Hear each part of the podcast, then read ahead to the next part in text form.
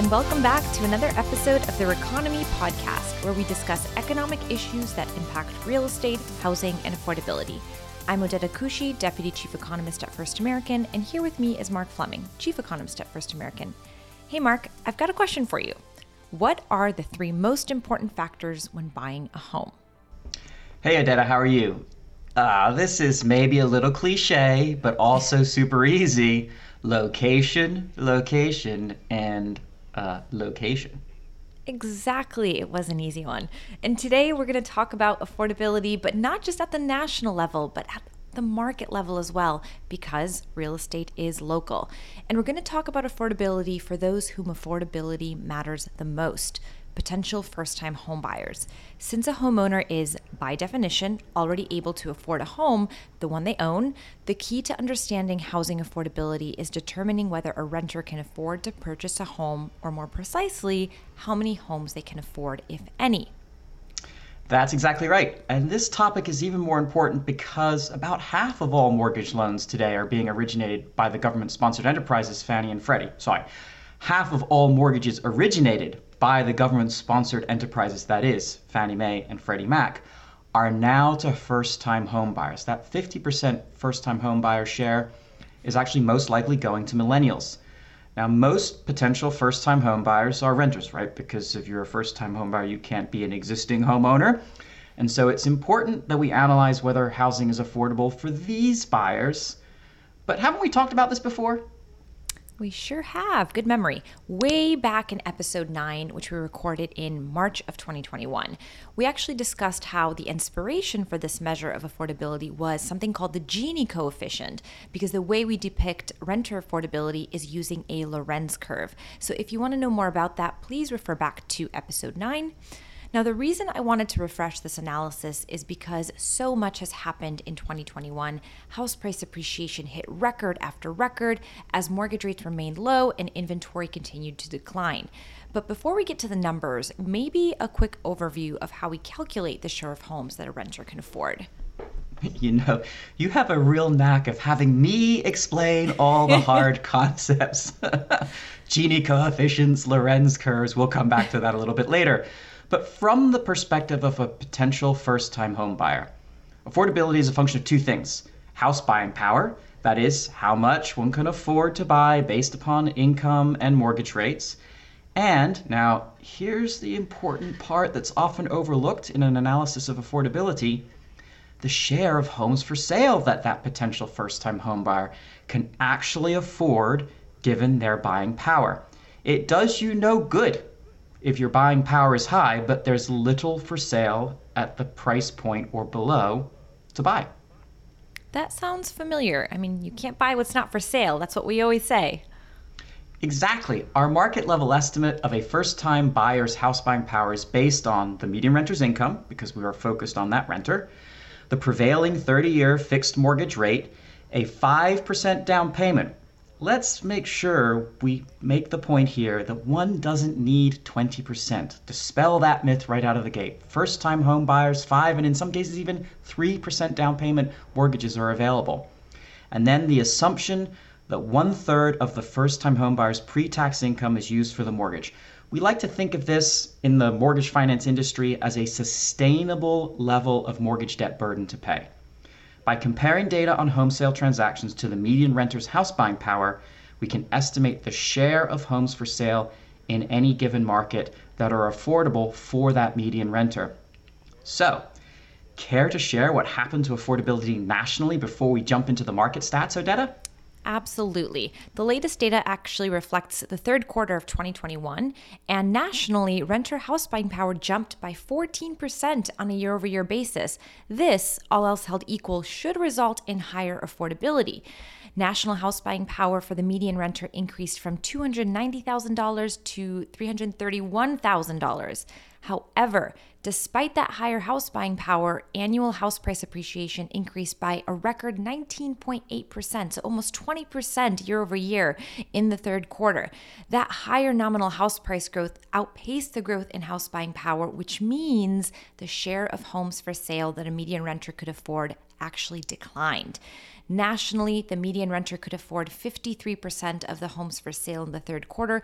That's down from 58% one year ago, so in the third quarter of 2020. So even though renters could afford more home, the number of homes they could afford declined, making it less affordable overall. Right. So the key, you get it? I get it. is the share of homes for sale that are within that renter's house buying power. In fact, it's quite possible that markets with the greatest house buying power are not necessarily the most affordable. Markets with the highest house buying power right now, San Jose and San Francisco, are two of the least affordable markets in our analysis. The median renter's house buying power in San Jose is over $800,000, but the median renter can only afford 17% of homes available for sale. Ooh, that's not very much. There are, however, some markets that are more affordable to a potential first time homebuyer. Mark, may I do the honor of revealing the most affordable market for potential first time homebuyers? Because the top market is near and dear to me. Literally and figuratively, I'm just over an hour away from this market as we speak, and I grew up in a nearby city. Of course, Odeta. And the market is? The market is, silent drum roll, Buffalo, New York. I grew up in a suburb of Rochester, New York, go Bills, so I'm familiar with Buffalo.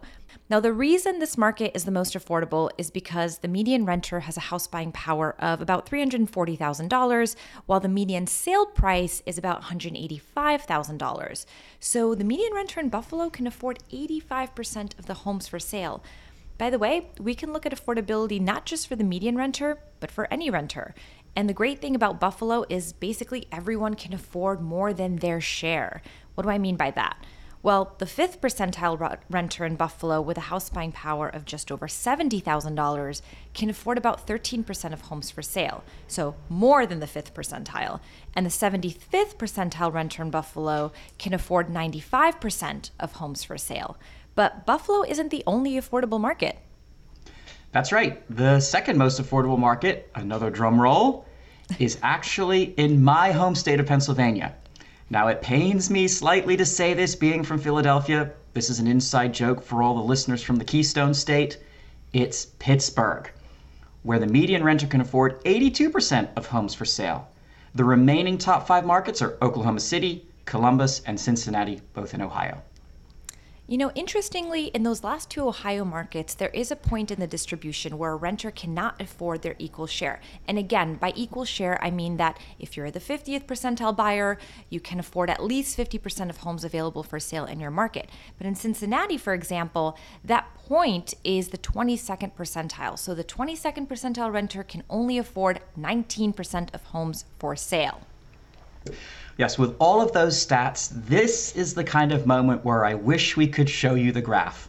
But we will be posting the Lorenz curves on Twitter when the episode publishes. I think about it, Lorenz curve, that's pretty impressive to talk about at a cocktail party now, isn't it? Well, when we get back to cocktail parties, that is. Good point. Not to mention, all this information and more is published on our Econ Center at firstam.com slash economics. So if you are curious about your home market, be sure to check out our interactive charts. Now, there are many takeaways from this affordability analysis, but I think we should highlight just a couple. Now, we've talked in the past about the untethering of workers from their office. That means many workers can work remotely and even move somewhere more affordable. Let's take an example. Mark, what percentile buyer do you think can afford 50% of homes for sale in Los Angeles? Hmm. Well, you know, we do know from past runs of this analysis that typically LA is not considered an affordable market. So uh, let's say 75th percentile can afford to buy half of all homes for sale. It's pretty close, but not quite. It's actually the 83rd percentile that can afford 50% of homes for sale in LA with a house buying power of 842,000 and an income of over 120,000. Now, this same renter can afford at least 94% of homes for sale in Buffalo, Cleveland, and Louisville to name a few. So if you're in LA and able to work remotely, it's good to know there are markets where your house buying power can go a long way. Are you suggesting Buffalo is an alternative to LA, Odeta? Go Bills! well, it is important to note that this analysis shows that home prices alone do not accurately indicate affordability. It's all about the share of homes for sale that are within that renter's house buying power. Precisely. And mortgage rates, housing supply, and nominal house price appreciation trends will drive first time homebuyer affordability in 2022. As we've mentioned in previous episodes, mortgage rates are expected to increase by the end of the year, which will dampen house buying power, all else held equal. Housing supply is likely to remain limited, which will continue to drive house price appreciation, though likely at a more moderate pace than the previous year. So, in other words, the housing market is going to look very similar to 2021. Of course, real estate is a local phenomenon, location, location, location. And there are cities such as Buffalo, Pittsburgh, and Oklahoma City where the dream of homeownership for renters may be more attainable than many realize. And that's it from us today. Please make sure to check out all the data mentioned on today's show and more on our Econ Center. Once you're there, make sure to click on the First Time Homebuyer Outlook report. Thank you for joining us on this episode of the Reconomy podcast. Be sure to subscribe on your favorite podcast platform. You can also sign up for our blog at firstam.com slash economics. And if you can't wait for the next episode, you can follow us on Twitter. It's at Odeta Kushi for me and at mflemingecon for Mark. And as always, if you have an economics related question you'd like us to feature on a future episode, you can email us at economics at firstam.com. Until next time,